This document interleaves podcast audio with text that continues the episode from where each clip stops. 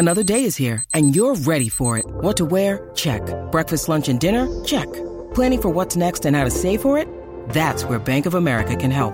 For your financial to-dos, Bank of America has experts ready to help get you closer to your goals. Get started at one of our local financial centers or 24-7 in our mobile banking app. Find a location near you at bankofamerica.com slash talk to us. What would you like the power to do? Mobile banking requires downloading the app and is only available for select devices. Message and data rates may apply. Bank of America and a member FDIC.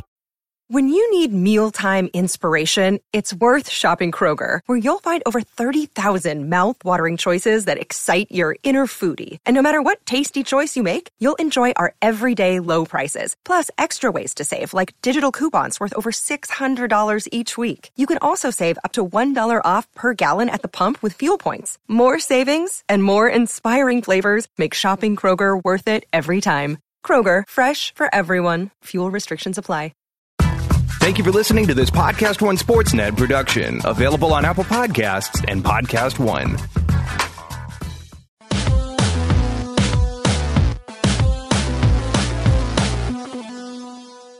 Welcome to RealGM Radio. I'm Daniel, your host, and so happy to be with you finally again after a little bit of a hiatus because I was on vacation. This podcast was actually recorded just before I left. It is the Southeast Division with Mike Prada of SB Nation and Adi Joseph of For the Win, formerly my boss at Sporting News and we go through all five teams. We thought this was going to be a shorter episode, and then it really wasn't because we figured out a lot of angles to talk about, and I, I enjoyed it so much. And this episode is also brought to you by a new sponsor for RealGM Radio, FanDuel. FanDuel is a great way to try out daily fantasy sports. And as somebody who's been more in the long range things, I'm very excited to actually spend some time with it this year. And you can go to fanduel.com and then use the promo code REALGM and you can play in a free contest and you don't have to worry about doing a deposit. It's not required and you can check it out. We'll talk more about it a little bit later. This episode runs a little bit beyond an hour. Lots to get through and talk about with this fascinating division. Thank you guys so much for coming on. Hey man, it is good to be on this podcast uh, to talk about five teams that didn't do a whole lot. yeah, this is going to be like the least eventful of these these uh, podcasts because it's kind of like okay, yeah, we'll have to manu- we'll have to manufacture some arguments, or maybe we'll talk about the Michael Beasley news because that happened even though it's not this division. And but but we'll we'll start with uh, the question I like to lead all these with, and who got better and who got worse? It's a unique question in this division because four of the teams didn't do that much. Obviously, like I, I think we can all agree the Hawks got worse. They they intentionally got worse, but they did. They're a significantly worse team now.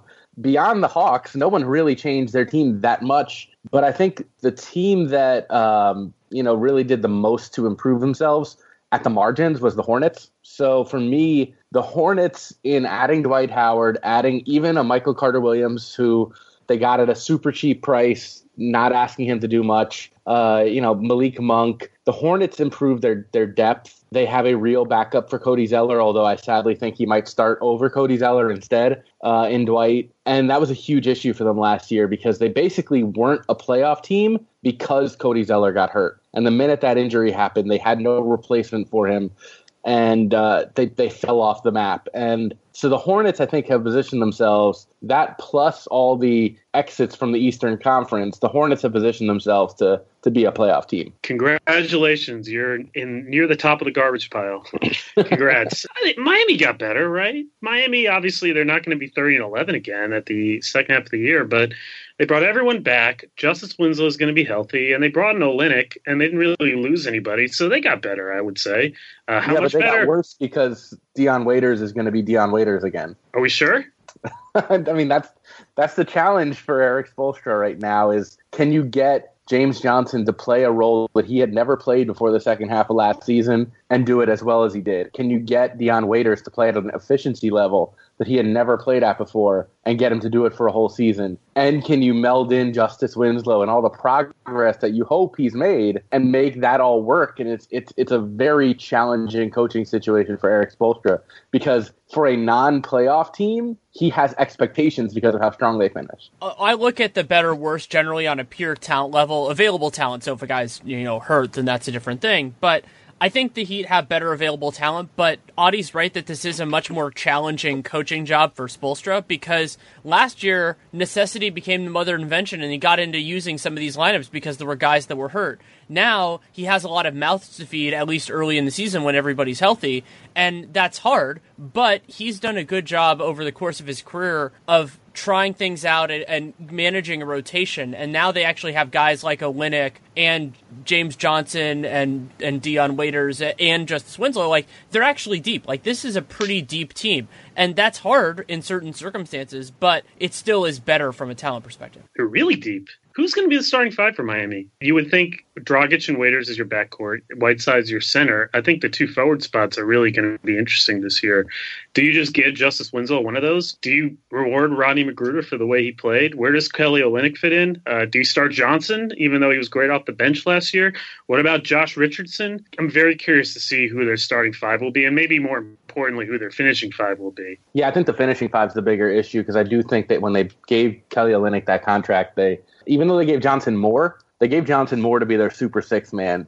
Kelly Olynyk probably will be the starting center. You know, in covering the draft this year, I, I got a strong sense from a lot of people that they were very concerned with finding the right big men to go alongside Whiteside, and they felt like Olynyk was that guy. They felt like Bam Adebayo was a good backup. You know, so I think they they are a team where their closing five could change a lot given how Waiters plays, how Winslow plays, how Johnson plays. You know, you, don't really have any sense of idea of how these guys are going to play together. And um, I am fascinated by what Erik Spoelstra did in the second half of last season and what he's got to do again this season. Now that people actually kind of, I mean, I had a, a Miami Heat, uh, Miami radio host tell me that the composition of this team is similar to the 2004 Pistons. And the crazy part is, in a world in which you really want to stretch and believe that, you could because. Goran Dragic just vaguely runs an offense similar to Chauncey Billups. Maybe Justice Winslow can be there. Tayshaun Prince, that's probably the most realistic of all these comparisons. And they really believe that, you know, and a lot of this is on Whiteside. A lot of this is on Hassan Whiteside taking one more step up. They need him to take just one more step into being not just a, I mean, last year he became more than just a shot blocker. He became a really a solid defensive player. Now they need him to take that one further step on that end while maintaining his offensive efficiency. And I think if they if if Whiteside can take that step and these guys don't fall apart now that they've got their big contracts, they're clearly a good team, a, a, a clear cut playoff team in the East and maybe even a contender for like the four seed. Lee Jenkins and I are both writers, so we're we have that comparison down. Just like the Miami's team is like the 04 yeah, Pistons, right? You know, that's basically no, that, what I think of that. I, I was stunned. I was absolutely flummoxed, and then I tried to unpack it but it's such an extreme comparison. It's uh, it's ridiculous.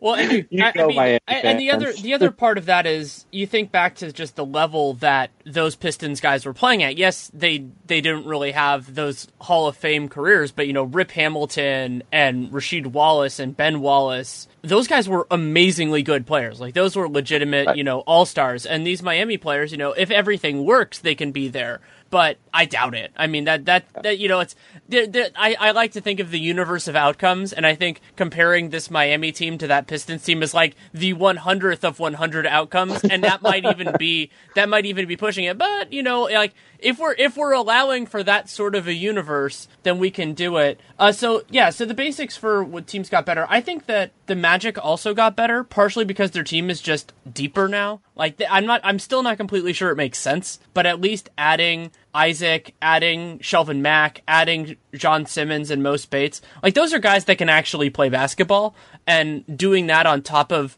kind of the rest of it. And they really only lost Jeff Green and Jody Meeks you know, CJ Watson didn't really play much, Zimmerman didn't play much. So I think they'll be better. And then the Wizards are basically the same. And so then the question becomes health versus the aging curve. So like I feel like they're they're a team that's more on the older side overall. I mean, obviously there are young guys on this team. So it's whether that, but I think that Ian Mahinmi, if he can play more of the season, that they're going to be about the same because Mahinmi is a really good player who just needs to who needs to actually be on the court. So one thing I'd say about um, the Magic is if Elfrid Payton and Aaron Gordon play the way they did in the second half, they were really good in the second half, both of them, and uh, they took huge steps forward.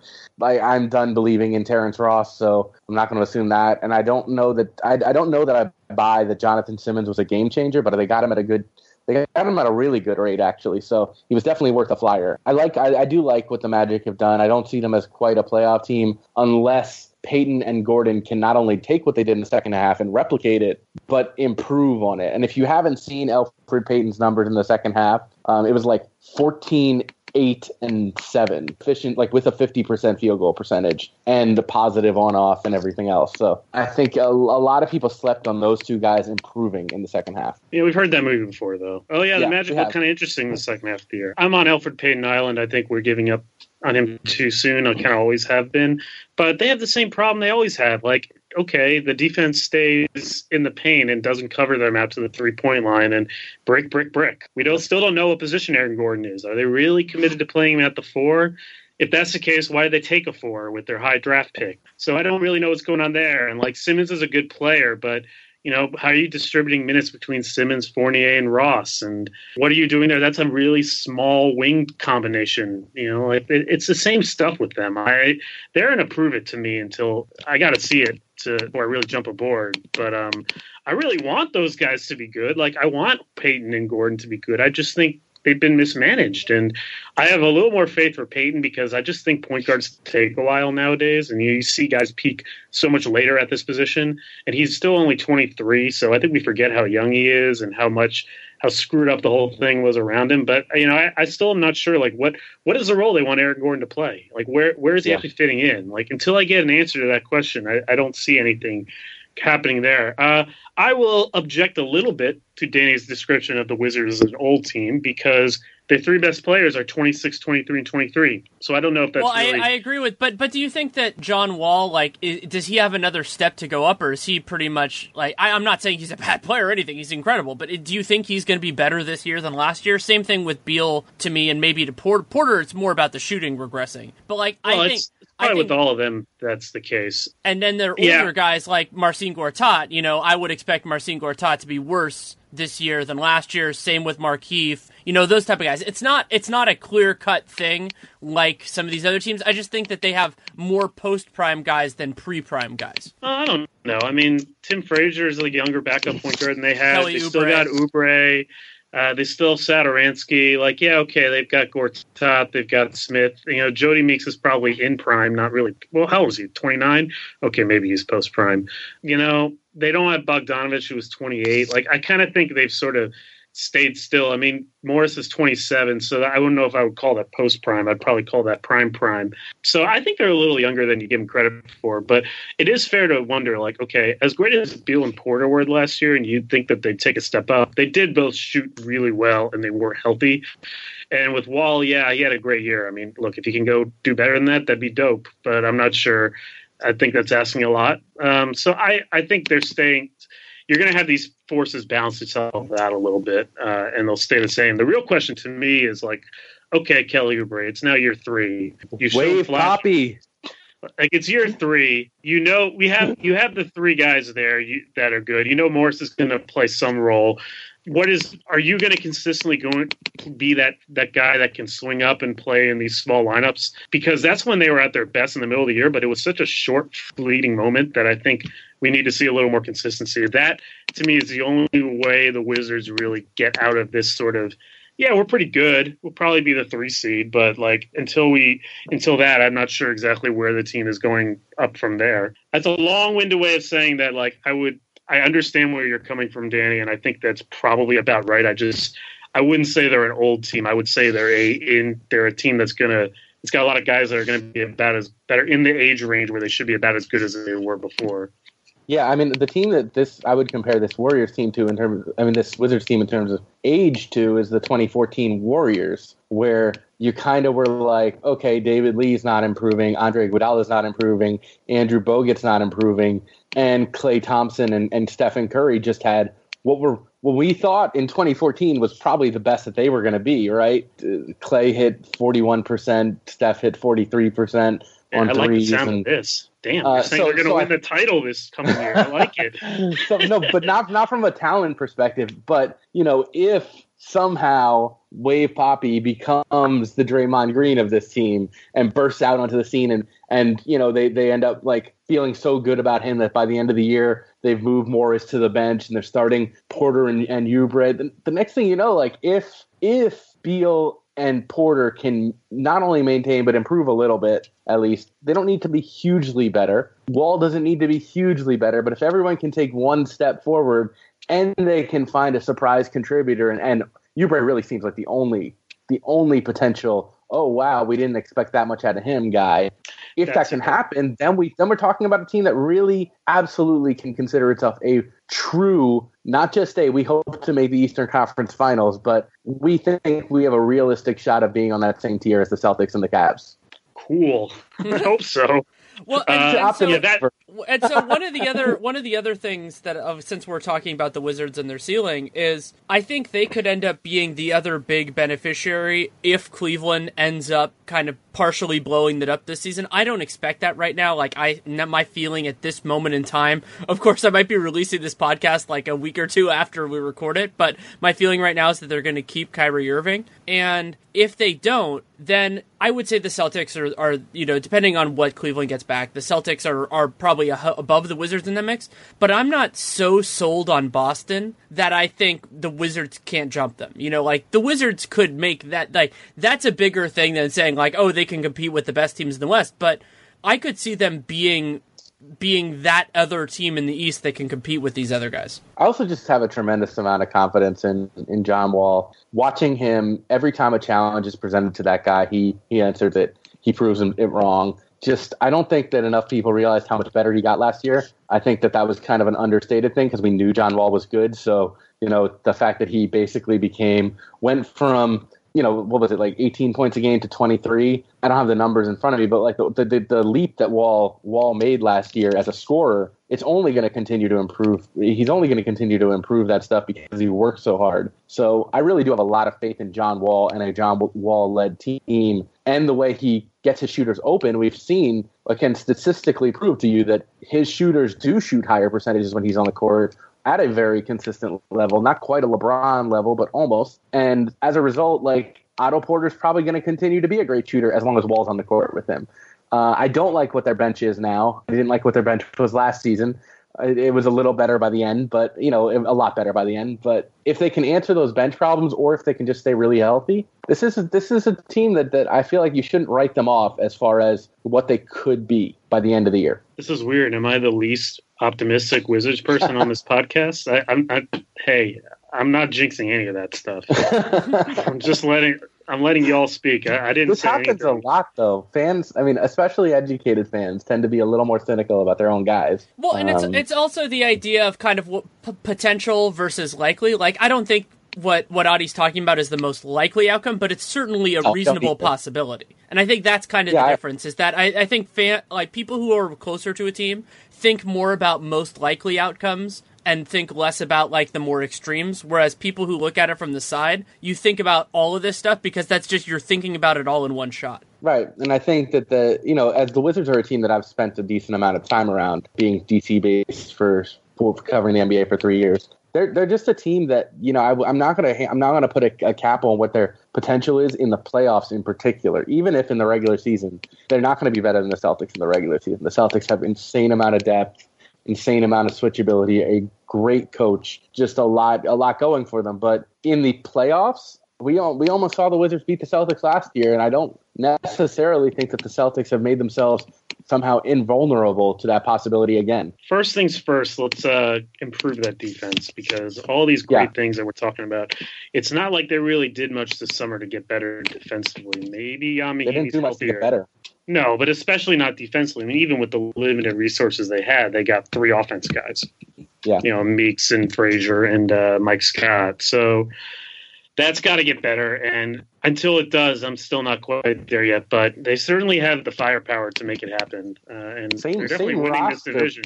Very similar roster was like fifth in defense a couple years ago. I mean, uh, I, I, know, yeah. I know Nene was a huge part of that. I, know, and I know, I know you can't underwrite how important he was, but beyond that, I mean, was Paul Pierce really that big a deal on defense? I guess he was a leader, but uh, you know, there's still some there's still some potential. Wall took a step back defensively, and I think that's probably one thing that he wants to improve on. They also played smaller lineups, which hurt them for defense. And you know, no Nene is a big deal, and they also had a lot of other good bench guys off the bench that were really good defenders. Garrett Temple was still there. Uh, yeah. He was a really strong defender. Jared Dudley uh, for a year. Dudley, they still had Ariza. I don't know if it's only. I think there were. There's a lot more that's changed with this roster than you would think. But I mean, look, they got to get better there. And until they do, it's hard for me to take them as like a contender seriously. But you know, if they do, that'd be great because there's no reason they shouldn't for sure. And, you know, this is supposed to be what Scott Brooks is good at, and it wasn't last year. So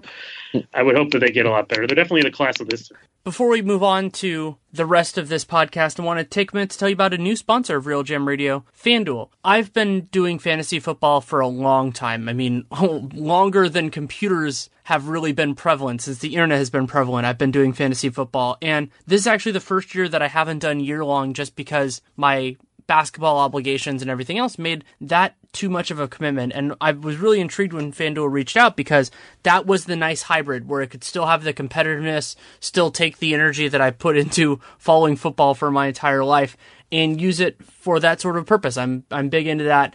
And over two and a half million people have already won cash prizes playing fantasy sports on FanDuel. That can be in many other sports, including basketball. But right now, since football season is about to start, that's what we're talking about. And so what you do is you go to fanduel.com and there's a join now button, and then you use the promo code REALGM, R E A L G M, no spaces and you can try it for free, get in some free contests with no deposit required. You can play for a share of $10,000. Pretty awesome. And it's fanduel.com, promo code REALGM. Void where prohibited, but there are a lot of amazing things that, that they do, both in the longer term things, if you want to do single day, single time period, they have a, an impressive array of products, and I think that's great. So whatever you're interested in, if you're one of those who really watches the primetime games, you can focus on that. If you want to watch just on Sunday or you know as it goes throughout the week, you can do that too. So check it out, FanDuel.com. Join now button. The promo code is RealGM, and hopefully you enjoy it. And I will be passing along my experiences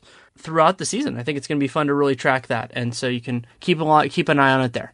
The next thing I want to talk about, we've already hit on a couple of things that can be discussed, but I wanted to go through a move so that can be a draft pick, it can be a trade, it can be a free agent signing that stood out to you for whatever reason. Jonathan Isaac to Orlando uh, when I think it's interesting because, well, I think it was a good pick. Like, I'm a fan of his, and I'm really curious to see how it works out.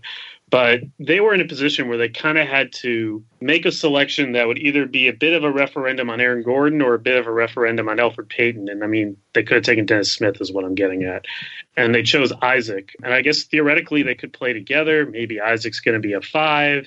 Maybe Gordon really is a three all these years, and we were wrong the whole time. But, you know, as they that team gets older, and I'm really curious to see how where Isaac actually fits in to that mix. And, you know, do they actually envision him and Gordon playing together at the three and the four? In which case, I don't know. I'm a little less optimistic about that draft pick. And the fact that they didn't take a point guard and didn't really sign anyone better than Shelvin Mack, I think, is an indication of belief in Elfrid Payton. So it's one of those transactions that I think points in the direction of like, here's what here's like what they also think about other players. And you know, with Gordon being up for an extension and us still having no idea what he is, I think that's a really I think that's an interesting point that they picked Isaac. Yeah, I, I, mean, I had Isaac as I don't remember anymore, third or fourth, either third or fourth on my board. So I, I definitely thought he was the best available player. And you're talking about new management uh, and really good management, but also the same management that built the Bucks in John Hammond, the same management that built the Raptors draft strategy. A, a heavy Jeff Weltman had a heavy part and heavy hand in the Raptors draft strategy when they took guys like Bruno Caboclo so you know that worked out not, great. it's not surprising that they went for the lanky, athletic type, which was very much John Hammond's go-to move. And then it's it's also not surprising that they are reassessing guys like Gordon and saying we're we're not the we're not the people who drafted you. We're not the people who spent three years developing you. We're your new bosses. You've got to prove to us that you're worth something and that you are a part of this future. Because you know, yes, he had a strong finish, a strong 25 games or whatever it was in the second half, but he still hasn't, like you said, he's still such an anomaly. It's not clear what position he plays. It's not clear how well he plays it. So if I'm the new management there and I have a chance to take the best available player, and he happens to be the exact kind of player that I've always gone after in the draft on a consistent basis. It, it seemed like the more I the more I understood the Magic's drafting philosophy, the more I uh, understood why they were definitely going to take Isaac if he was there. Um, in fact, I wouldn't have even been surprised if they had gone with Ntilikina if Isaac wasn't there, because I think that they I, I, I had some sense of some intel that they might have preferred Ntilikina to to Smith, but it's it's just a situation where I, I think they, they, they are simply putting pressure on on Gordon, and there's usually a feeling among rebuilding teams that you can afford to double up at a given position. I thought the more uh, I'll get I'll get to the more interesting draft pick for that same reason um, later when we talk about our favorite rookies. But the move that stood out to me was the Dwight Howard trade, which affected two teams in this division. Because here are the Hawks so desperate for a clean slate that they took on one of the most reprehensible contracts in the NBA. Reprehensible. Miles Plumlee on that contract. deal. Miles Miles Plumlee on that deal might be one of the two or three worst contracts in the league long term. If you if you're talking about four four years left or three years left on a twelve point five million dollar deal for a guy who might not be an NBA player, that's a strong statement about how much Travis Schlenk, another new boss, came in and said, "I want to get rid of Dwight Howard." Number one offseason priority get rid of Dwight Howard. And he got rid of him before the draft. Like it was no hesitation. We're doing this. Get this guy off my roster. That to me says a lot about where the Hawks are headed. And I think that's probably a good thing for the Hawks and their fans long term. Yeah, that was a move that stuck out to me for a couple of different reasons. One was even like I mean I, I feel like Plumlee's contract is just a disaster. So even if they just wanted to not have Dwight Howard on their team anymore, the idea of just maybe you wouldn't want to stretch him or stretch him later, but whatever you want to do with that, they didn't really save this year. They didn't save much because they also added Marco Belinelli, who can actually play, and you know maybe they'll actually use him. But you know, I feel like Dwight's contract after this year, even if you even if all you do is eat it, is still better than Miles Plumlee's. Like that's it's just one of those circumstances where a team kind of kind of made that decision, and Belinelli helps. I'm not going to say I'm not going to downgrade it, but uh, that was shocking. Also in that trade, a weird thing that happened kind of in two components was they moved down in the draft. They moved from 31 to 41.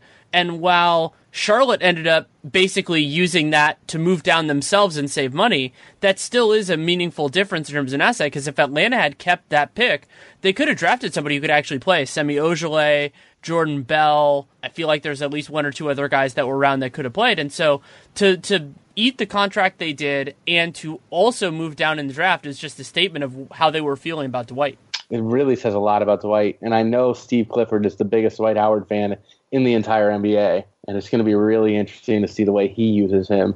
One thing I think is really important for fans to understand is when you see that guy who gets that big contract in free agency and he sucks and he and the coach keeps playing him, or you see that that rookie who was drafted really high and he gets more shots than the rookie who was drafted lower but but is playing better. A lot of how teams use players is about how they acquired them and how much they gave up and what they sacrificed.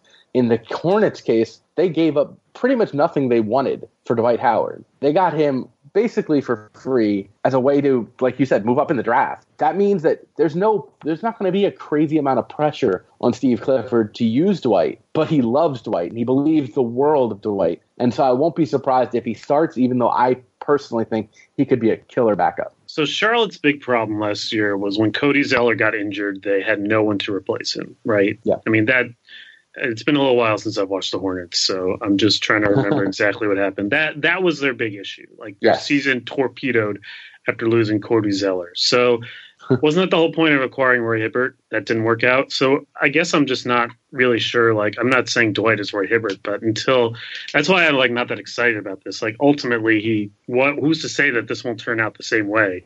Where it's like, yeah, we got this really good center who can play 20 minutes a game and park him near the basket. He's a great rim protector, and you know he's perfect in Clifford's scheme. And like, oh yeah, that didn't actually work for Roy Hibbert. Yeah. The game's Well, passing by. Like, why wouldn't the same thing happen to Dwight Howard? I think this is a, a, a great parallel, which is going to be really off the wall for some people, but with Andrew Wiggins playing next to Jimmy Butler. And so the idea is kind of if it doesn't work here, it's not going to work. Because with Dwight, he's in hmm. the perfect system. He doesn't have to play a lot of minutes. He he's with a coach that really supports him. So like, if it doesn't work with Clifford, he's just done.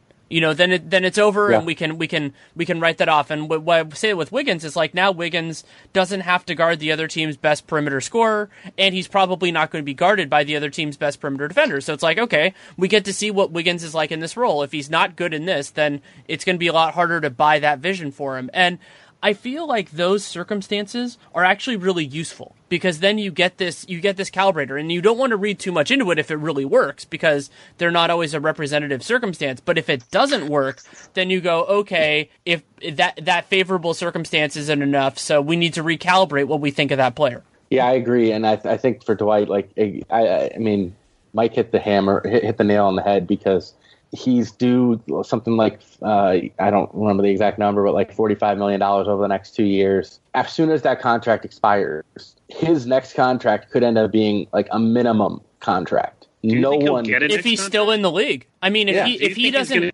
get one? i think he's going to show enough if here he's even, I, he might he might be a guy who doesn't even want. He might have offers for a minimum contract or something similarly hyper low and say, I don't want that. I don't. I feel like I'm not that guy, and I'm not going to take in 2019. He'll be you know 34 years old, and he might be ready to or turning 34 years old at the end of that year. He might be say, you know, I don't want to be a minimum contract guy playing six minutes off your bench and serving as insurance. Basically, I'd rather just be done with professional basketball, or I'd rather go and see what I can do somewhere else. Like, uh, you know, go hit some sort of endorsement milestone and go to play in China and, you know, get a cr- crazy amount of money to play in China that we never really talk about all the extra money they get when they go there. But it's, it's something that's very realistic that this may be Dwight's last chance. And it is definitely his last chance at even getting a $10 million deal in two years. If he can prove himself good for Steve Clifford, even good in roughly the same way that he was with the Hawks.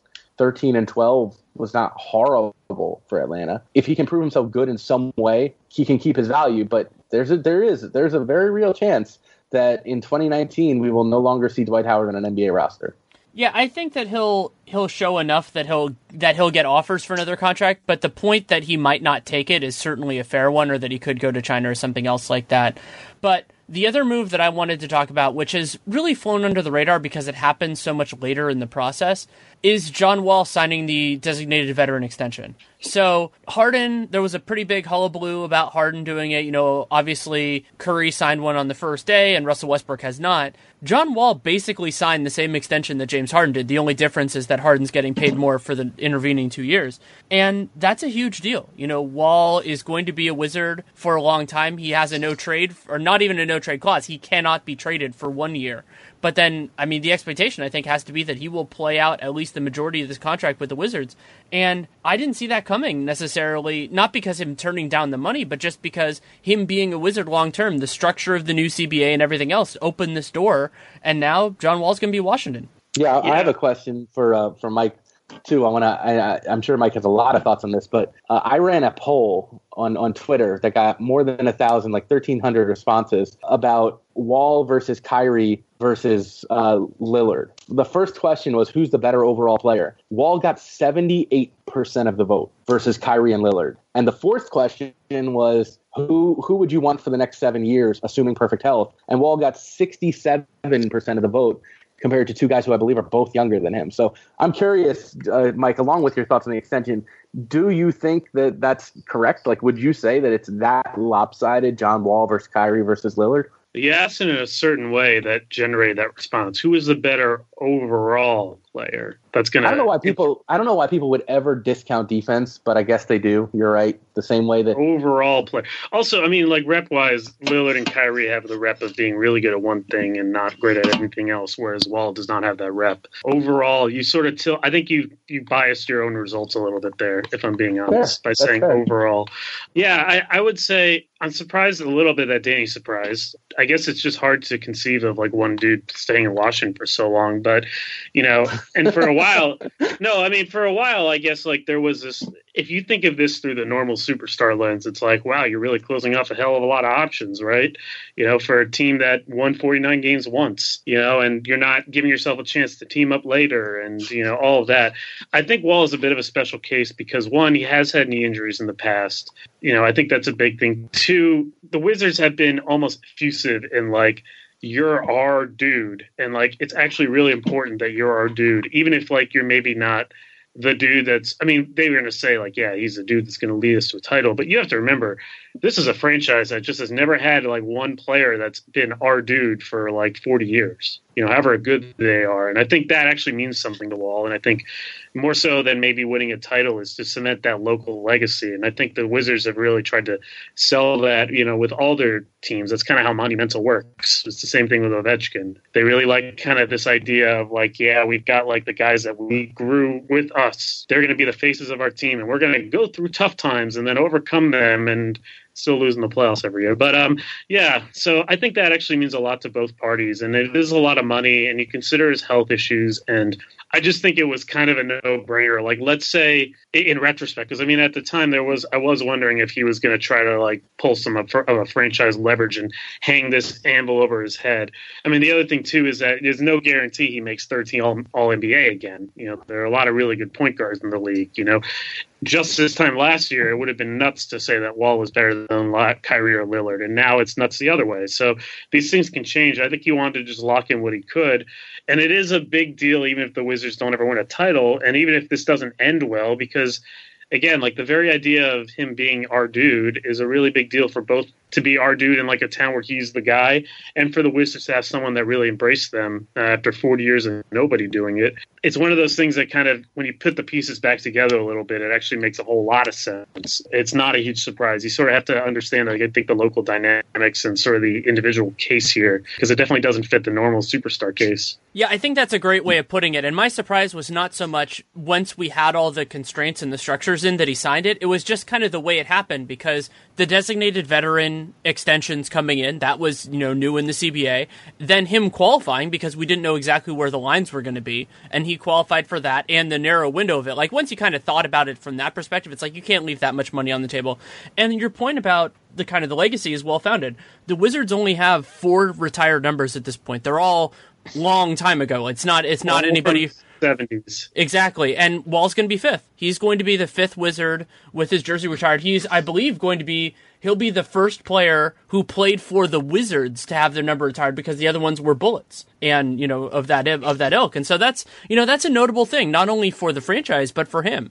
And so I just feel like there's a significance there. And he you know played his he's played this part of his whole career with the franchise. Harden you know had three years with the Thunder. It's notable for all of those senses, and I feel like I, that's why I felt like we needed to discuss it. But we can move on to uh, a question that is actually harder in this division than a lot of other ones. Which uh, best newcomer to their team? The guy who I'm excited to see on his new team is Dwayne Dedmon. Uh, I thought he was a remarkably undervalued free agent who could have helped a lot of teams that apparently weren't interested in giving him even moderate money. So he goes to the Hawks he goes to the Hawks for cheap, and they're basically going to one of the better defensive players in the league, but a guy who's never been asked to do a whole lot. That that's what makes this really interesting. Is here's a guy who you know he was basically pulled out of out of the D League from by the, I believe the Warriors first. In Orlando, he kind of was always surfacing around 15 less than 15 minutes a game. And then last year for San Antonio basically was awesome, but only still didn't play 20 minutes a game. So now we're we're going to put him in a situation where he and Mike Muscala are I'm assuming both playing together and sort of platooning at center and it's a really good position for Dedmon to be in because he's completely different from Muscala and because this team has no real identity yet. And you know, Dennis Schroeder's their best player. And Dwayne Dedmon, if you just doubled his numbers from last season, Dwayne Dedmon would be their best player. Um, if he could somehow just take the 17.5 minutes a game and, and the production he had in that for the Spurs, when you consider his elite defense and his elite rebounding, Dwayne Dedmon's a really good player. Uh, it'll just be really interesting to see the challenge that he has in going to a bad team again and maximizing his role, which should be larger. I think the other one that's a serious competitor, and it's it's interesting because he's kind of the other side of the Muscala Dedmon thing, is Kelly Olynyk. Olynyk has more offensive talent. He has had some had some big games. You know, most notably Game Seven against the Wizards, actually. And I wonder how Spoelstra is going to use him because it sounds like he's going to be their starting power forward, but then he also could function as a backup center, which I actually think is his best role, you know, for his own production just because I think he's better as a five than as a four. But they have Bam Adebayo, so we'll have to kind of see with those types of things. So I think that Dedmon is going to get a different kind of opportunity, but Olynyk, I think Olynyk's a better overall player, so I'm going to go that way. But I like Dedmon a lot. I've liked him since he was a Santa Cruz Warrior. I just thought he was somebody who was underutilized coming out of USC, and I want to see that. But yeah, this is it's it's an interesting division because even the starters who came in are kind of on the lower end. There isn't you know a, a Gordon Hayward or anything like that in this, but lots of guys that are going to have roles that are kind of important to their teams, even if they're not the biggest. I mean, I think that's just the way that the way that this division's going to roll. Yeah, for for new listeners to this podcast, um, you should know Danny tends to like USC players and hate UCLA players. That's not yep, rigidly that's right. true, but it is sometimes. Yeah. no, no, always true. it's always true. So, so Mike, what like are you? What, what, are you? What are you? What are you? What are you thinking between between Dedmon and Olynyk? Or you could pick somebody else if you wanted. I guess Dedmon probably will have better stats. I don't know that there's like no good newcomers in this division. I guess who else are my options? John Simmons, Tim Frazier. I mean, I guess Dwight could, Howard. I guess you could. Yeah, Dwight's Dwight's an option, but I, I think yeah. I think all the it, there's nobody really inspiring. So let's let's move on to the other one, which is more interesting, which is not the rookie that you think is going to be best. I like phrasing it in terms of the rookie that you are most excited to see in this division. I want to see John Collins dunk on some fools. I'm excited for that. More more summer league dunks because uh, yeah, he kind of opened my eyes. And unless uh, he's got, there's certainly plenty of opportunity for him to play. And so I'm excited to watch him and see what kind of player he is. I, I didn't know much about him before summer league, but he's kind of got that like Thaddeus Young like kind of wiggle game, like where he's kind of not a great shooter, but he's kind of funky around the basket and he just sort of finds ways to find creases to get stuff done. And yeah, he dunks on people. So I'm excited for John Collins. Yeah, this this division had three guys who I had marked before the draft as guys I really liked and liked above above slot. Three of the first rounders from this from this division are those guys, and then the other is Malik Monk, who I actually had lower than 11th on my draft draft board, which I think most people had him in the top 10. So the guy I'm going to talk about is Bam Bam Adebayo. I got pretty hyped on him during the season, and then kept reading that oh teams weren't no, and then kept hearing scouts saying what can he do on offense? Is he big enough to play center?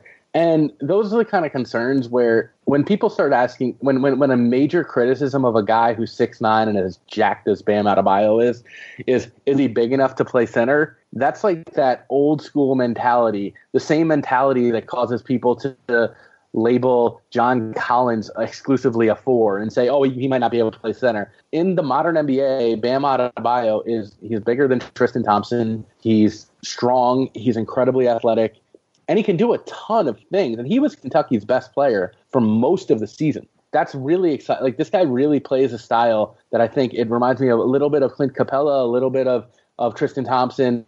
He's going to fit the modern game, but there's this massive question of how is he going to play next to Hassan Whiteside? And why did a team that has some needs that could have used a versatile forward take a center there with a guy locked in on a on a max contract for the foreseeable future uh, in, in in Whiteside? So where's Adebayo's where are Adebayo's minutes going to come? And what happens if in a year Bam looks like a better fit next to your lineup or, or something? Because like I said, a lot of what the Heat are counting on is Hassan Whiteside's continued development. But he's not young. Hassan Whiteside was in the same draft class as John Wall. So if we're not thinking John Wall is going to improve, why should we continue thinking that Hassan Whiteside is going to keep getting better, that much better at least? You know, that's a major question for the Heat. The Heat have a very weird roster, and you pointed to the Olynyk issue too. It's going to be really interesting to see what kind of role Bam can carve out for himself, especially as a rookie. But I, I personally loved him. I had him right around 14th where they took him, which was higher than I think a lot of a lot of scouts were on him. Yeah, I'm excited about Bam. I hadn't watched that much Kentucky this year, and then I was very impressed with the way that he moves in summer league. Like the way that he moved both with like with the ball was very surprising, but then defensively, I like him a lot. And we're starting to see this more with Calipari guys or with Kentucky guys more specifically that the big men have more skills than they show when they're on the floor at Kentucky. Same thing happened with Karl-Anthony Towns, and so with Bam, I'm not going to write off any of that kind of stuff. We just didn't see it, but that doesn't mean it's gone. But this opens up the possibility for me to talk about Jonathan Isaac. And Isaac was somebody that I started fixating on at the 2016 Hoop Summit because I went up to that not having really followed high school basketball as much. And I was really intrigued by Isaac. He wasn't my favorite guy. Markelle Fultz, Jayson Tatum, those types of guys were. But I, I was sitting there and going, I, I can see how this might work. And he had a couple of nice defensive plays, and he, his jump shot looked comfortable. And when I watched him at Florida State, I saw a guy who was going to be better in the NBA than he was in college because that whole Florida State team was really kind of weird because they had a lot of guys who wanted to shoot the ball, and Isaac didn't really get the opportunity to shine on that end. His recognition defensively was good, and I don't know what he is as an NBA player. I don't know what position he's going to be. I don't really know what his offensive role is, but I think it's going to work, and that's why I'm going to be so excited to watch him. Is that Orlando as a team is so nebulous because they have all these guys like Aaron Gordon who we don't know what the heck they are that I think Isaac is going to get the opportunity to try out different roles. I think they're going to try Isaac at the 5 a little bit this year. Probably more next year when they figure out their center rotation. But I'm ex- I'm excited to see how that works because I like the guys when you have to really figure it out. I guess that's different than like Malik Monk, where Malik Monk is an intriguing talent, but we kind of know what he is. I love how much Danny loves thinking about the Magic and watching the Magic. I love it. I love it. Every year, it's like, oh, I, I, see Danny live tweeting seven o'clock Magic games. I love it. I, want, I can't wait for more of these for sure. They are an interesting team in the hypothetical. And they're not going to be good again. Like that's the thing. Like they're they're year. yeah they're they're this they're the same type of team as last year. And I I'm not I have no delusions this year that like last year it was like this idea of selling myself on Vogel and oh what if it works and like they had all this defensive ceiling. This year it's just they're kind of one of those just young teams that's going to have to figure it out and more like kind of the Suns but a little bit better. And maybe not better than the Suns are going to be this year, but better than the Suns were last year. But that is a good transition into the season preview part of this. And this will be shorter because we actually spent longer on the offseason than I expected. But I like to always start this with a very basic question like who got better, who got worse. And that's ranking the teams one to five. I like to do it in terms of what you expect in the regular season, but if you want to do something else, just say what it is. Yeah, I think it's sort of the same order for both. I think Washington wins the division, Miami second, Charlotte third. I'll take Orlando fourth and Atlanta fifth. I think that's kind of going to be how it is in the playoffs. You know, I guess there's an outside chance that like Miami isn't quite as good as we think and that there's sort of a regression and that Charlotte will bounce back after some weird stuff happened last year. Uh, that's probably the biggest ch- chance I think for the order to change is with those two teams. But I, I don't know. I think it's pretty set at this point. I just think Miami's depth, and I'm kind of excited to see Winslow again because because I'm a huge fan of his, and I think they're going to figure out a way to make it work with him. Um, so I think Miami will still be pretty good. So I'll I'll go with that order. Yeah, I agree with your order. Um, I do realize though we didn't talk at all about Kemba Walker, who might be arguably the second best player in this division. And uh, so I think Kemba, who frankly I do think is the second best player in this division behind Wall, is a difference maker who could, if he can continue his hot streak and Nicolas Batum and Marvin Williams figure out what happened to their jump shots and maybe get a little more out of MKG. Like the, there's a realistic way for the for the Hornets to get back on that like 48 win path that they were on two years ago with health and with Batum and Williams improving their jump shots or with like a Frank Kaminsky stepping up and, and, and taking a big stride. So I do think there's a really solid chance the Hornets are better than the Heat, or vice versa. Uh, I think the Heat are probably the more conservative pick. So other than that, it's hard to argue with one, four, and five. You're really just semantically picking between the Hornets and Heat. I think the the other one that I think has a possibility partially because Mike Budenholzer is their coach, is I could absolutely see the Hawks finishing with a better record than the Magic, even though I think their talent is worse, just because they're going to work on defense and they could steal a couple of these games that they just, just because they want to and because they try hard. And Orlando, like, it, it doesn't take a real stretch of the imagination to see them taking another year to adjust to all this kind of stuff. And while I, again, I think Orlando is a better team, I wouldn't be surprised at all if Atlanta is just a little bit too good for their own good and just kind of make their way out of the bottom end of the lottery, which is where they should be to get the next player who's going to be the centerpiece of a good Hawks team. Yeah, Mike uh, Travis Travis Schlenk's not going to let that happen. Kent Bazemore will be gone as soon as that starts to happen. Ersan Ilyasova will be gone as soon as that. They'll start. That's why they got Miles Plumlee so they can start him. Yeah. Who wants But yeah. Kent Bazemore in a trade? Uh, you know, it, it's, who's going to trade for him? Yeah, that's a very fair point. They don't have a lot of talent. It's just I, I don't think that I think that Schlenk clearly is embracing the full scale rebuild. And when a team does that, and when a GM is so forthright about it, it only occasionally seems to blow up in their face. And they end up way better than they, they meant to be. Then the other possibility with them is signing Ersan Ilyasova and Dedmon.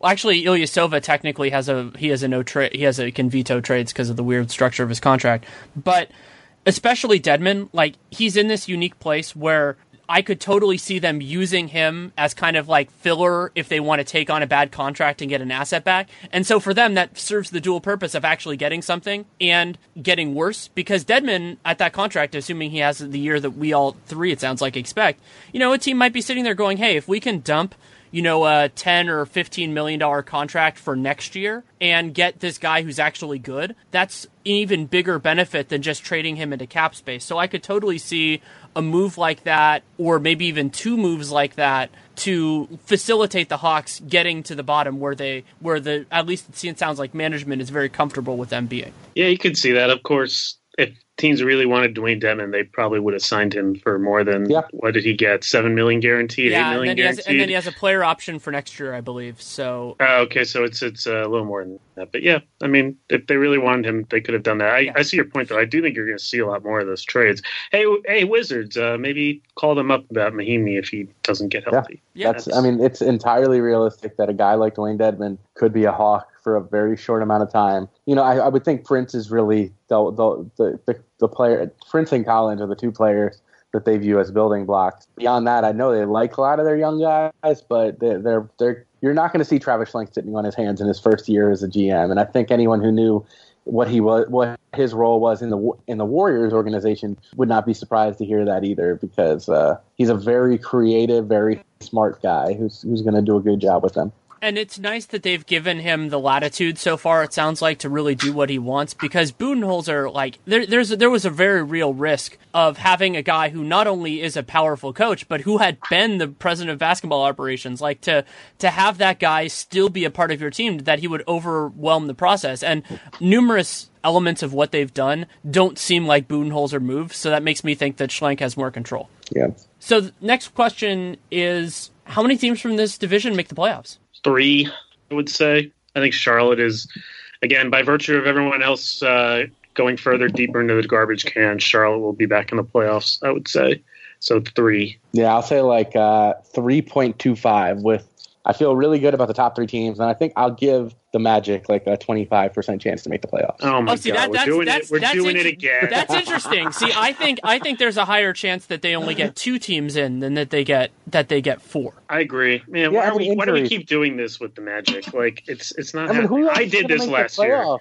Who else is going to make the playoffs in this Eastern Conference? That's the problem. Is that that eight seed is like, are we really counting on the Sixers staying healthy when their whole team is a bunch of guys who have missed full seasons? Well, and, and I was I was cracking up because uh, for the Atlantic one, the answer for the other two guests was like two is the most likely, and so I'm kind of sitting there going, well, if you think that's two and this is two, and then you look at the Central Division, and the Central Division has the Bulls who have very little chance, and then the Pacers who have a And the chance. Pacers, yeah. So it's like somebody's going to have to make it. I agree with that, but I, I think it's more likely that this is that I would go three, then two, then four personally, There's like seven playoff teams in the East, and that should be all they're allowed to have. like five. Maybe yeah, really more like five, yeah. And and and you know, cut it off at the Bucks and Well, yeah, like in, a, in Eh. the top 16, I think I we'll, we'll see where the number ends up. But if this were a top 16, I think the East would probably have six teams in. and Yeah, maybe just- maybe fewer than that.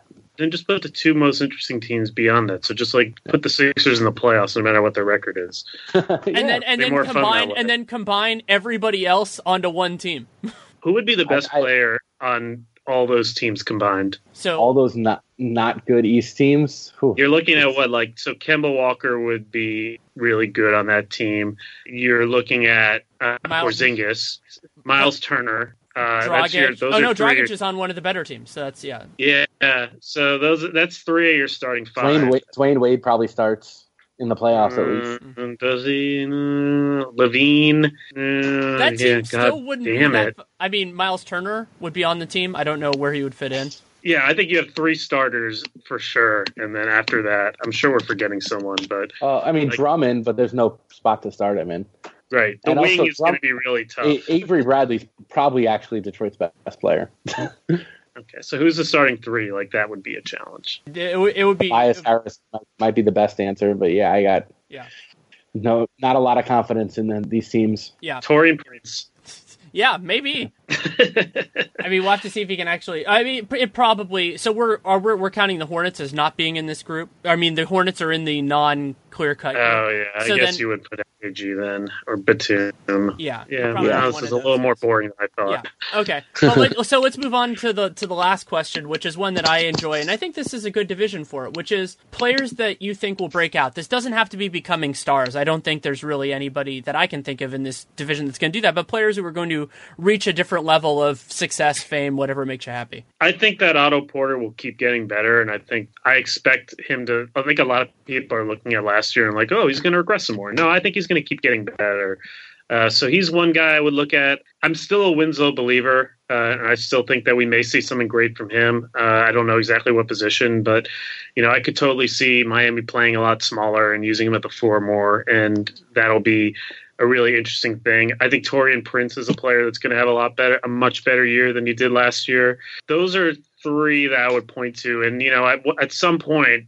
Payton or Gordon, you would think would turn into something, and we'll see if that actually happens. Yeah, I, I mean those guys are all basically the top of the list of the guys that I was going to name, but I'm going to hold out one more year on the MKG is going to figure out what he can do on offense. Not that he's going to be a good offensive player, but that he's going to figure out what he does well. And uh, that was a big problem in half court. He was virtually useless on offense last year, and I think that this year he'll figure out how to be a better half court player because he's a person who has like an unquestionably strong work ethic and and it really cares about that sort of thing about about not wanting to be this one-dimensional player. So I think MKG, I don't want to say a true breakout year, but becomes a verifiably acceptable offensive player. I, I talked to him about, about him a little bit, but Kelly Oubre, I think the Wizards bench needs Kelly Oubre to be good. You know, I think he he had a lot of offensive skill in, at, at Kansas and, and in high school that he has not shown one little even tiny inkling of for the most part since getting to Washington. And it's year three for him, which can often be a good year. And like I said, the, the, the fact that they actually need a contribution out of him, that there's no more Bogdanovic, I'm, I won't be surprised if Kelly Oubre becomes a reliable bench player for the Wizards. I'm really happy that the one that I feel most strongly about wasn't said, and that's Josh Richardson. I think Josh Richardson is. Hmm. I think that he's going to end up being the starting two for the Heat. I think he's going to do a very good job in that role. He is a restricted free agent after this year. I don't think he's going to get a crazy contract, but I think he's going to get paid. I like him a lot. Think he's a really good fit for what they do because he's not the highest usage guy, but he works hard on defense and he fits in well with Dragic and some of the other guys. I think he fits well with Waiters too. I'm not probably not the two of them together at the two and the three, but at the one and the two when they need to go in that direction. And then the other guy, again, I mentioned him earlier, and I don't think he's a breakout guy in terms of anything other than that he's being really underrated right now, and that's Jan Mahinmi. Like Mahinmi is a really talented player. He can be a good defender, and part of the Wizards' problem last year was that their bench just sucked. And I think a big element of that was just that they didn't have that kind of central defensive piece. And I think Mahinmi can be that. And they just need one of these guys to figure it out offensively. It could be Kelly Oubre, it could be Jody Meeks, could be Tim Frazier. Like they need somebody on that end. But I think the uh, this is the other trap. You talk about the uh, the Magic as being my trap is like my maybe the Wizards bench isn't going to be terrible this year, and like Tomas Satoransky or maybe one of these guys is going to figure it out. But I think Mahinmi is the key piece in all of that. Hope so. Uh, he just had another knee surgery, so I'm not holding my breath. But that would Wait, be. Wait, did he? When did he? I think so. he- I mean, this, this is kind of like Mahinmi Balderdash. Like, I would totally believe that. Like, if, if- I think he had another knee procedure. Am I crazy? I could have sworn he. I could have sworn that they were saying in Wall's press conference that he had another knee Yeah, procedure. had a minor knee, knee procedure after the NBA season. Oh God damn it! But minor, minor, but yeah. So, Mike, I, I'm I am curious. Uh, what do you? I don't know that you answered. What do you think of the Wizards bench? Well, it can't What be much worse, but Well, here's the thing, right? Does Jody Meeks play? If he plays, he's a really good addition. But you know, we've seen a lot of Wizards signings that just don't stay healthy, uh, and that and if they don't have him on off the bench, that'll hurt. Tim Frazier's not Brandon Jennings, so that's a positive. It really, again, comes down to Oubre. Like he's got to take another step because I'm just not sure that. I mean, it's also going to be interesting how they use their starters. You know, do they sprinkle them in with the bench more often? You know, because but if other than that, like I'm not sure it's that much better. I think the only way it gets a lot better is if Oubre make takes a step forward, and you know it's possible. You know they did well to get Fit Frazier. I think again, if Meeks is healthy, he's a good addition. But they also haven't solved their any. They didn't get any good defensive players off the bench, which uh, I guess they're hoping Mahinmi will be healthy again. But that's I think a big weakness they have is that they don't. They went again for sort of offense first players. You know, I wasn't a huge fan of the Mike Scott signing.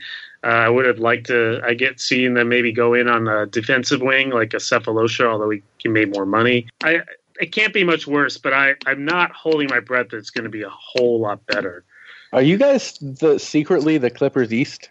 I would love to be Clippers East. Uh, if you're talking about, yeah. To be honest, like I've totally accepted that. Like I've never seen a Wizards team better than last year's in my lifetime. So if they can keep that up for like another five years, like I'm cool with not winning titles. Like I think the city needs to lay that foundation with their basketball team. Yeah, I mean, I'm just thinking like you got a great starting lineup, but you can't ever figure out the bench the bench situation, and there's always one flaw, and there's always one you're you're you know you're you're losing series where you had strong arguments why you could have won if one thing hadn't you know if John Wall hadn't broken his hand or if one of those games had gone slightly differently against Boston. It's, it's there's a little bit of a Clippers East situation there. There is, but it's not like great. said, it's not a bad situation to be in. Your team is successful Yeah, year and- in year out. and it's the, it's Well- the same situation as the Raptors. Like people always think title or bust, but being a consistent playoff team, especially if you can host a playoff series or two, like that's a pretty good place to be. To be completely honest. I mean, especially in the DC market. And I mean, I wrote about this last year when I was down there to catch up with them. It's there is like a lack of a legacy there. And people in unless you were a Gen Xer or well before that, you've never seen that team be any good. So obviously the fan base is a little depressed because there's not there's nobody passing down like oh this Wizards fandom down to their kids. Like it's always the next generation that suffers for how much the previous team the gener- the previous team sucked. Like the Redskins fans are going to stay there for a long time because all the people there are kids of the generation where they were good. It's the next generation where you're going to see, I think, the effects of being a dysfunctional organization. So to reverse engineer that for the Wizards, I think there's like a larger goal in mind, which is let's be good. Let's have a generation where like we can at least have our pa- parents passing down Wall, Beal, and Porter jerseys to their kids, and then the kids, you know, go from there. I, I think it's like sort of a larger like building up of enthusiasm that has to happen, where I think there are some fans that are like, yeah, we're not going to win anything significant, and like, no, I don't think they will, but. I think that there's a lot of symbolic value that's going to be hard to notice until 20 years from now. Yeah, I agree. Yeah. There's a, a lot of NBA fans, particularly in uh, the city of Philadelphia, although they're like this about all their teams. Um, just want want their team to tank if they're not going to win a championship. But let me tell you, it's not fun to be the Orlando Magic or the Sacramento Kings. It's a lot more fun to be the Toronto Raptors or the Washington Wizards or the Los Angeles Clippers. One other point I wanted to make before we end this is I think this division is fascinating because of the guys that are in their like second to fourth year. So we, we talked earlier about Elfrid Payton and Aaron Gordon. Those guys are extension eligible. I don't think either one of them is going to get one just because it's too hard to come to a number. But then the Hawks have the second year guys in Bembry and Prince that I think are going to be fascinating. I already mentioned Josh Richardson. The Magic are just kind of floating around. And so I, I want to mm-hmm. see those guys that are still on. Kelly Oubre is another one of these. Like these guys that are still on rookie contracts, and we have some idea of what they are, but are still in the range where we should be expecting improvement. A couple of those guys are going to step up. A couple of those guys are going to disappoint. And those will be definitive in terms of the direction of their franchise because some of these teams are a little bit listless right now or are going to need that sort of a jump to make it to a different tier, like the Magic. You know, the Magic, the only way they're going to get there is by having some of those guys step up. Don't be surprised if Frank Kaminsky has replaced Marvin Williams as a starter by the end of the year. Um, I'm not Who saying that's that necessarily a good thing. does- yeah, I'm not. who does I'm that say not more argue- of? I, I'm not going to argue that says anything good about any anything in in particular, but that's. Uh, I mean, I wouldn't even be surprised if the Hornets were looking to trade Marvin to a team that thinks of itself as an actual contender. But there's there's still a belief there in Charlotte that that they've got a starter caliber player, if nothing else. Beyond that, a lot of these teams, like you said, they're not just listless this offseason. These are so some of these teams have, have locked up their salary caps. Danny, you'd be able to, to actually tell me how many of these five teams, but the, they're not really in positions to make big moves in the future without finding the exact right trade combination or something. But the, these are teams that feel like they're going to be very similar next year too. So there are three teams that you really can't argue with that presumption. So that would be the Wizards are locked in now, especially with John Wall. The Heat with the offseason they had with spending all that money, and then the Hornets did that last summer and then basically just kind of tooled around it. Orlando is a more complicated case because they have 25 million in restricted cap holds for Aaron Gordon and Elfrid Payton, and so if they don't clear money, they're pretty much locked in if they keep those guys. And then the the, the basically the uh, the Hornets are I mean the Hawks are wide open. So, but yeah, I mean so that it's a pretty interesting spot.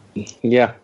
Uh, anything else that anybody feels like we need to discuss, or are we pretty much done here? Uh, I'm good. I'm good. Excellent. Uh, go Wizards. Yeah, I mean, last year Mike had talked about the malaise, and it feels like that's pretty much gone because they actually had a good year. Yeah, but There it's funny. go. It's funny how like eight wins like makes such a huge difference for the mood of a city. It totally does. Well, Mike, last year I told you that you'd get to around 50 wins, and this year I'm telling you you're like the 2014 was the Warriors. So maybe. Maybe. I appreciate it. I need those good times. well, thank you, thank you guys so much for taking the time. Pleasure as always. All right. It's been great to come on. Thanks so much to Mike Prada and Adi Joseph for taking the time to come on. You can read Mike. He is the editor of SB Nation NBA and founded Bullets Forever. You can follow him also on Twitter at Mike Prada SBN. That's M I K E P R A D A S B N. And you can read Adi. He is the deputy editor for The Win and USA Today Sports. You can also follow him on Twitter at Adi Joseph, A D I J O S E P H. Was nice to get a little bit of time off um, was a, a wonderful trip. Ended up, for those of you, I've, I've talked about it a little bit, and I know some people have had some interest, so I'll explain a short version of, of what I did. Did a cross country train trip from the Bay Area where I live to Nashville, Tennessee. So not all the way across the country, but close to it for the eclipse, which was phenomenal. Uh, we were in the path of totality for a little bit over two minutes. It was one of the most incredible things I've ever experienced. But we stopped along the way in Glacier National Park, which was amazing, beautiful place. Really enjoyed it. Montana. Spent a day there. Spent a, a, a amazing day in Chicago as well. Got some got some good food. Got to go to a Cubs game, and then on the way back uh, was a smaller group, and we went spent two days in Aspen, spent a couple days in Salt Lake City, and so it was a really wonderful trip. Happy to to get a little bit of time.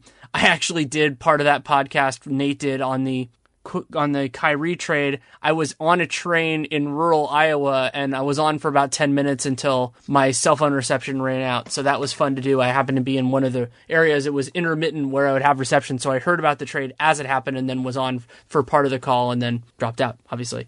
And great to be back though. And those of you who know me know that when I'm home, I'm a house of fire, even if I'm technically off or in a lighter form. So there will be plenty of RealGM Radio, plenty of writing. I have a couple pieces coming up for the Athletic soon. I'll probably have some stuff for real GM soon, and for maybe sporting news, I have a couple pieces that are kind of run, running around my brain whenever I have time. RealGM Radio is going to be going strong. I have three more division capsules to do on all three of the Western Conference divisions. Then also doing over unders with Arturo Galletti, that's making a comeback, one of the standard bearers for me of RealGM Radio podcast. That'll be back in the very near future. And then gonna have some other stuff as well. And that might end up being more than one a week. I'm not entirely sure, but that's the way it goes. And that's a great reason to subscribe because I don't know exactly how frequently it's going to come out. So if you subscribe, download every episode, it's a great thing you can do to help out the show as well. You can also leave a rating, leave a review in the podcast player you're choosing, spread the word. All of that stuff matters. It really does. And then the other huge, huge one, especially for us, is checking out our sponsors for this episode. That is FanDuel. And so you can go try daily fantasy for yourself. I'm trying it admittedly for the first time now, and it's exciting that FanDuel is going to be along for this ride. I think it's going to work better with my schedule this year. I've been doing doing yearly fantasy forever, but to try daily and, and really experiment with it. And hopefully it's awesome enough that I will consider doing it a little bit for the NBA. I, I am not making promises on that yet, but I think I will really enjoy it for football. FanDuel.com, click the join now button, and then promo code is REALGM. Should be easy enough to remember. And of course, if you have any feedback, good, bad, or indifferent, Danny Leroux, NBA at gmail.com. I guess at Danny Leroux at Twitter, but it's better to use email because it's permanent and I will see it. I get a lot of stuff, both in notifications and DMs and all that stuff. So it's easier in email if you take the time to write it. I will take the time to read it. Don't promise I'll respond, but that's the way that it goes. And yeah, lots of cool stuff on the way, even before the season starts. And I'm already looking forward to that. Of course, the big Kyrie Isaiah trade. And if you want to hear my thoughts on that, you can hear it on Dunked On, both the reaction podcast and then we talked about it at the beginning of the West Overrunders, which is already out. And we're going to record the East soon enough. So thank you so much for listening. Take care and make it a great day.